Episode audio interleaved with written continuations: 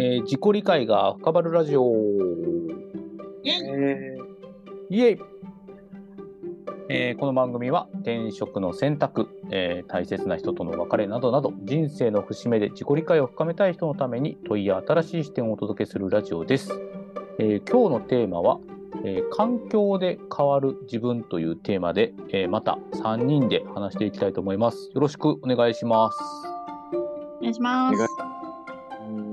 はい、このテーマを持ってきたのが一応自分なので、軽くあの背景をお話ししますと、まあ私何回も言うようで恐縮ですが、40にもなったんですけど、ふとしたことで自分ってすごい変わるんだなっていうことを感じたことがまああるんですけど、えっと、最近本業で、えー今14、5人のチームにいるんですけど、えっと、上から数えた方が年齢が早いんだなんだ？すごい下手くそだな日本語でしたね、今。えっと、年上なんですよね。そのチームの中でも。かなり。上から数えた方が早いぐらいの。もう1番か2番か3番目ぐらいの。で、今回、新しいチームのちょっと兼務がスタートしまして、で、人数も違えばもちろん新しい顔ぶればかり、かぶってる人なんか一人もいないチームに行ったんですけど、今度僕がほぼ若手になったんですよね。ま、周りはほぼ上になったんですようん。ほぼっていうかもう多分全員かな多分実質。最年少？最年少に多分なったんですよ。お。行くところによると。ーなので、ものすごい子供になった気分なんですよね。なんか、子供っていうか、新入社員になったというか、ななんて言うんだろう。こうみなぎる若さじゃないんですけど、よし、やるぞみたいな、なんか勢いいるかもな、みたいな。だから逆に言うと、今のチームでは結構年齢とかも上だったりもするので、ちょっと落ち着かないといけないな、みたいな、バイアスがかかるというか、感覚になるというか。でも今は、まあ、生きたてっていうのもあるんですけど、なんか、若手って言われた瞬間に、若手かみたいな感じになって、うんなんかちょっと喋っちゃうみたいな。だ喋らん、どっちのチームで喋らんってわけじゃないんですけど、なんか気持ち的に若手みたいなのがこう植え付けられて。うんいけいけみたいな。でも40の門左衛門としては何にも変われへんとものすごい不思議な感じがしたんですよね。だから、一個人としては何にも変わっていないはずなのに、その変、環境の変化で、うんバリバリ自分の絵の意識が、よーし、やるぞ、みたいな感じになったのがものすごく不思議で、うんみたいなことをまあちょっと思ったっていう背景なんですけど、まあ、この話聞いて皆さんいかがかなと思って、水木さんはどうですか？私めっちゃなんか最近気になってなんかもう相談になっちゃうんですけど個人的な。いきなり？どうぞ。別にそうえ相談していいですか？普通に。はい。はい。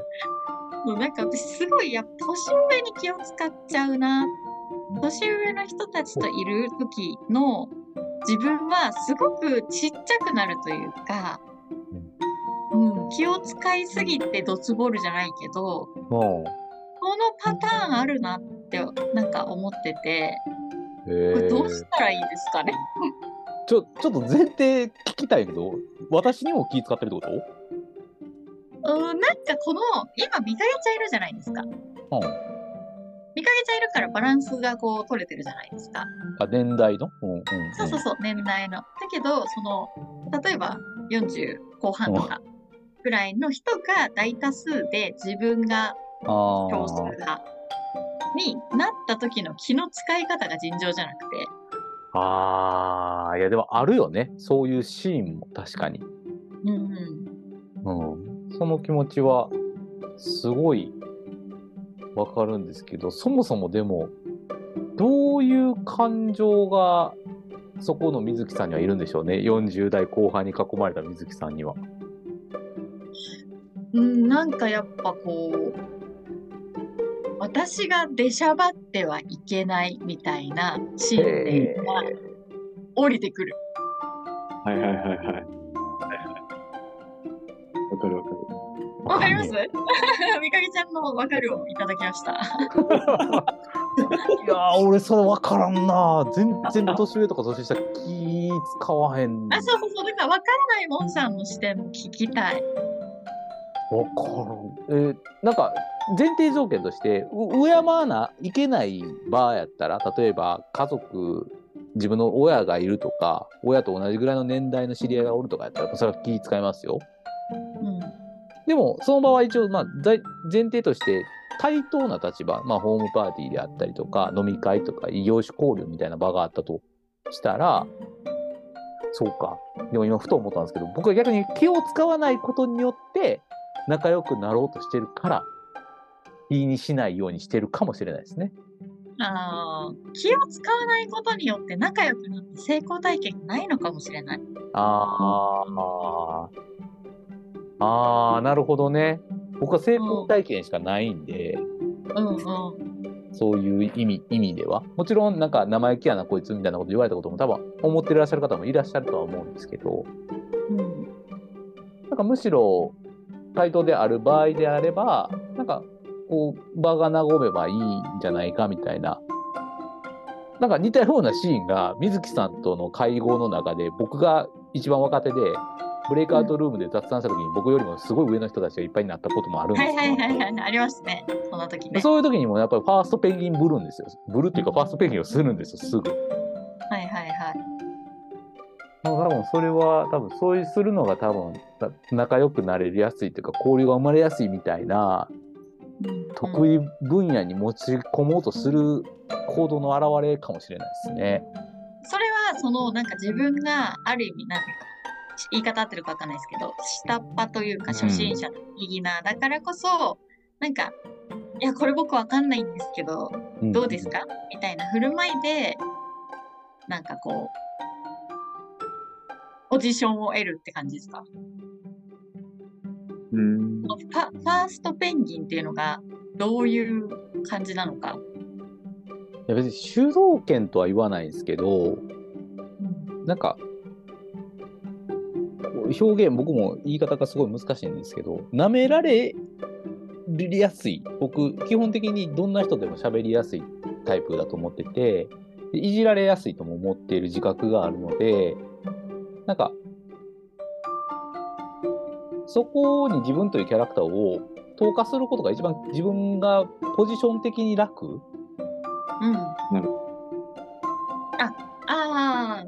そう。なんか、そういう、ある意味、なんていうかな。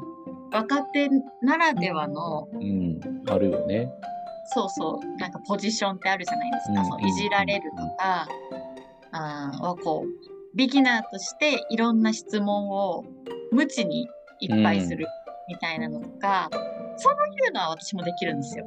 うんうんうんうんうん。がそこで固定しちゃうの、あの関係性が。なるほどな。この初心者を取りすぎて、はいはいはいはいはい。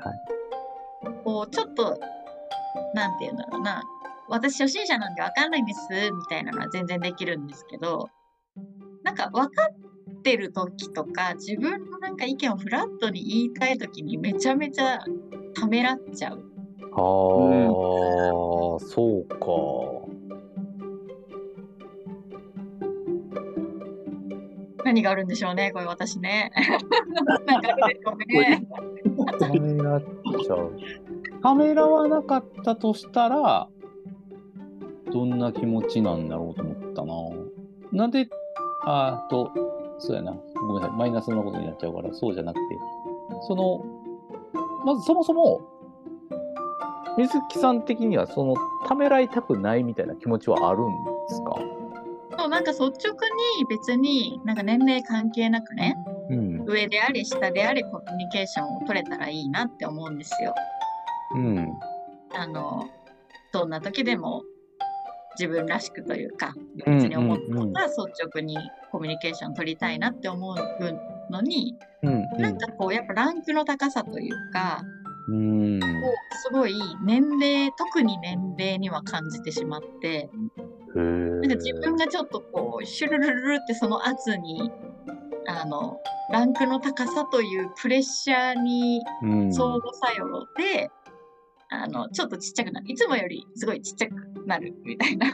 うん。だから、湧いてきたことでも、これは言わない方がいいかなみたいな、ちょっと忖度が走って言わなかったりとか、これなんか言ったらすごい出しゃばりで、なんか、嫌な気持ちにさせちゃうかなとかって思って言わないこととか結構年上に混じってるとあるなって。うん。思って、なるほどななん。なん。でね。でもめちゃくちゃ意外な側面ですね。僕はそれを知らないというか、気づいてなかった部分とかもありましたけど、みかけちゃん。どうですかここまで聞かれて。いや、まず、わかるっていう。僕もだから年上の人たちの飲み会とかめちゃくちゃ苦手だし、もうなんかすっごい疲れるんで、できれば行きたくねえなみたいなのを常日頃思ってるタイプなんですけど、うんうんうん。こう、なんだろう。同世代とか年下の時の飲み会での自分のキャラと年上の時の自分のキャラはもうめちゃくちゃ僕は違うんですよ。うんなんかうん年上の時とかは結構なんて言うんだろう。物腰柔らかくて優しそうで穏やかみたいな。でもすごいすごい窮屈で自分にとってそれが。あのそうやっぱそうした方がなんか受けもいいし率直に分かんないとか出しゃばったりとかしたらなんかうざいと思われるんじゃないかみたいな結構僕もそういう思い込みが強かったのでなんかそういう自分を結構演じ続けてはいたんですけど、うんでもなんかそういう風にさんそういう風に振る舞った時のその日のなんか夜とかも大抵モヤモヤしてなんかいや今日一日なんか微妙な日だったなとかって結構思っちゃうことが多かったりするのでちょっと最近はそこを変えてみようかなみたいなのは意識はしてはいるって感じですね。なるほどな。でも今の僕、みかげちゃんの話聞いて、ふと思っちゃったんですけど、みかげちゃんぐらいの年のコーラと僕仕事してるんですね。あ、こんなこと言ったら、ちょっと聞かれたらまずい感じもしますけど、やっぱでも年下がいっぱいいると、一歩引きますね、僕も。確かに。えー、逆に。そうそうそうそう。だから、やっぱ若い方の方、んだ例えば、イメージで言うとですけど、あのー自分が年下の時にめっちゃ偉そうな大人がいたとしたら、すごいずっと喋る人いるじゃないですか。自分の武勇伝みたいなの。やっぱり苦手だったので、そうはなりたくないな、みたいな気持ちが先走って、なんかできるだけ若い子の前では自分の話あんましないですね。そういう意味では。うんうんうんうん。そうそうそう。なんかそれが、そうなんですよ。多分そう。うん。お互いに気使ってドツボるっていう、そうでしょうね。その、そうそうそう、年上の人は年上の人でそういうふうに思ってる、ね、あの人はあんまり踏み込んでこなかったり、あんまり喋らなかったりするじゃないですか。うんうんうんこっちからしても、なんか、プライドを傷つけてはならう。なんいとか、ですよね。そうなんか出しゃばって、なんか生意気だな、こいつとかって、はいはいはいはい。たら嫌だなとかって思って、なんか変に気を使って、気使う気使う同士で、どつもるっていう、なんか場がちょっとギクシャクするみたいな。そうっすよね。だから僕は多分年下に対してもいじられる方が楽なんですよね。うんうんうん。なるほど。逆に同じことをあえて質問するとしたらお二人にとって例えば自分が年上だったとしたらどういう年下とコミュニケーションが取れてたらそんなこと思わずにコミュニケーションできんのかなみたいなことはふと思いましたけどね今。自分が年上だったとして、まあ、年下の子がまあいるわけですよ。なやっぱ気なんか喋ってほしいなと思うわけです僕やったらね。うん。その子はどういうコミュニケーションを取れば、なんか気にならないというか、気にしないような気はするんですけどね。皆さんも多分年下とコミュニケーションしてると思うので。そうだななんか、私でもこの、もうパワーバランスみたいなものって生じちゃうと思ってるんですね。はいはいはいはあの、どうしても。い。うんうん。ぶ文化もあるし。うんだから、絶対下は気使うなって思ってて、はいはいはいはい、はい。自分がどうあれ、自分がいかに気を使わなくていいよ的なこうあれを出したとしても気は使うだろうなみたいなうんうんうんうん。のはあるから、なんかそう、それに、もし自分がどんどんこう年を重ねて言っても、なんかそれに自覚的でありたいなとは思いますね。ああ、なるほどね。その自分のパワー、パワーっていうか、もう年齢というパワーとか、例えば肩書きというパワーとか、うんうん。そういうことに対してなんか、無自覚だとそれを振り回しちゃうじゃないうんうんうんうんうん。確かに。だからもうある前提で、そのモンさんみたいにね、降りるみたいな。はいはいはいはい。はい。いじられ役に行くとか、うんそうそういう振る舞いができる状態でありたいなとは思いますね。そうですねなんか下にどうなってくれって話じゃなくて、はいはいはいはいはいはい。うん、自分がってそう思う。うん。いかげちゃんどうですか？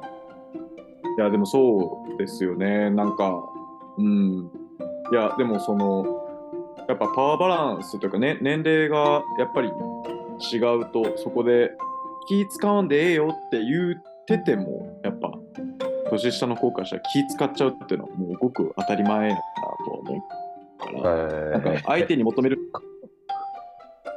まあ人によるとはね思いますけどでも多分多くの人はそうだと思うのでやっぱ自覚的その年上側がなんかいかに自覚的であるかみたいなのは、うん、大事やなって共感しました。ちちなみに水木さんが出してくれたそのケースって複数人ですか？上の人が。あ、そうそう、複数人。1対1だったらね、なんか大丈夫。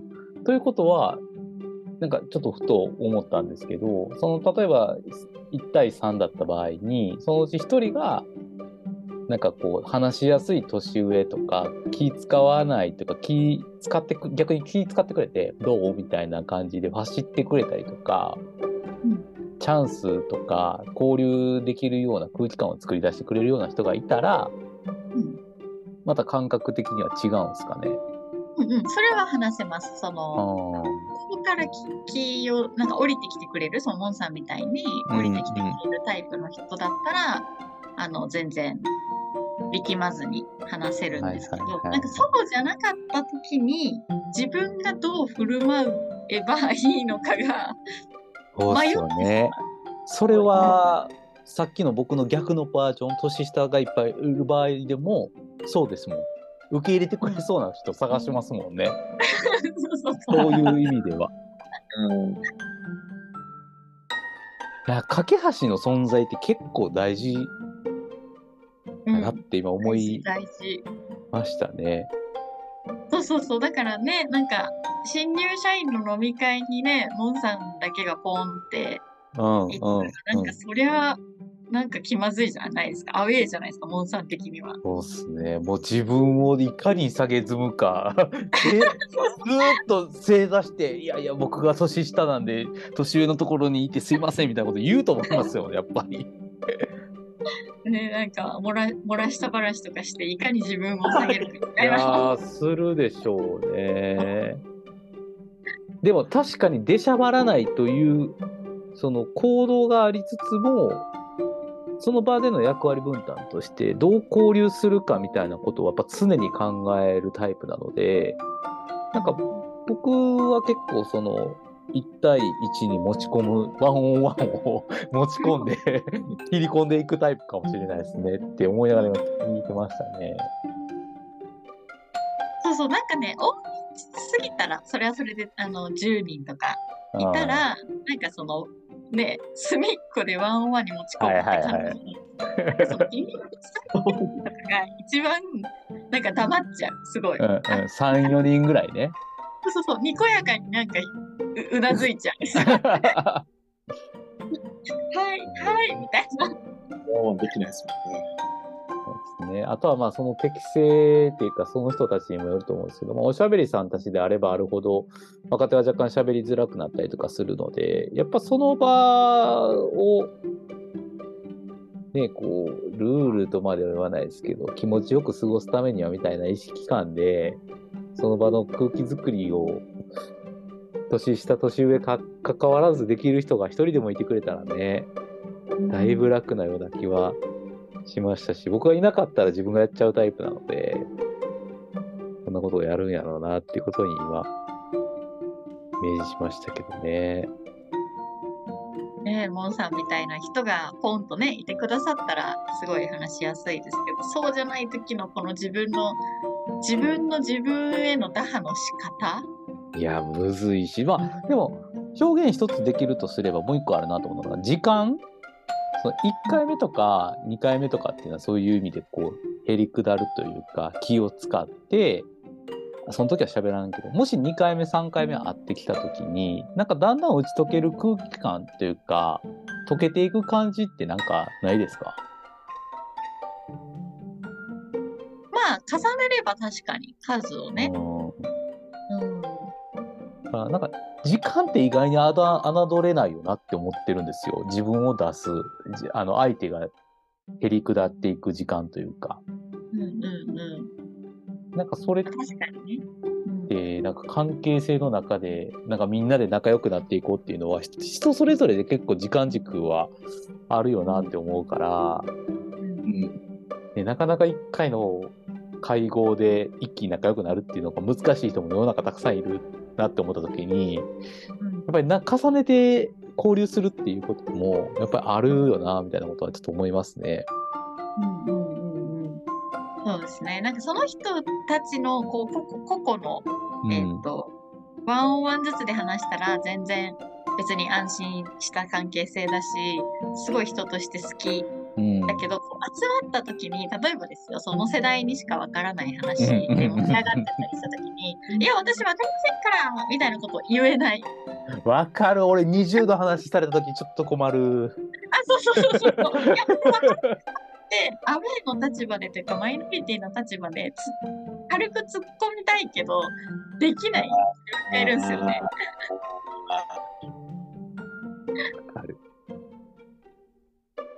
で、空気を壊したくないのかな。うんいやでもそうでしょうね。盛り上がってるわけですから、えそうそうそう20って何 ?20 って何 ?20、数字の20みたいなこと言ったら、今日トーンですもんね。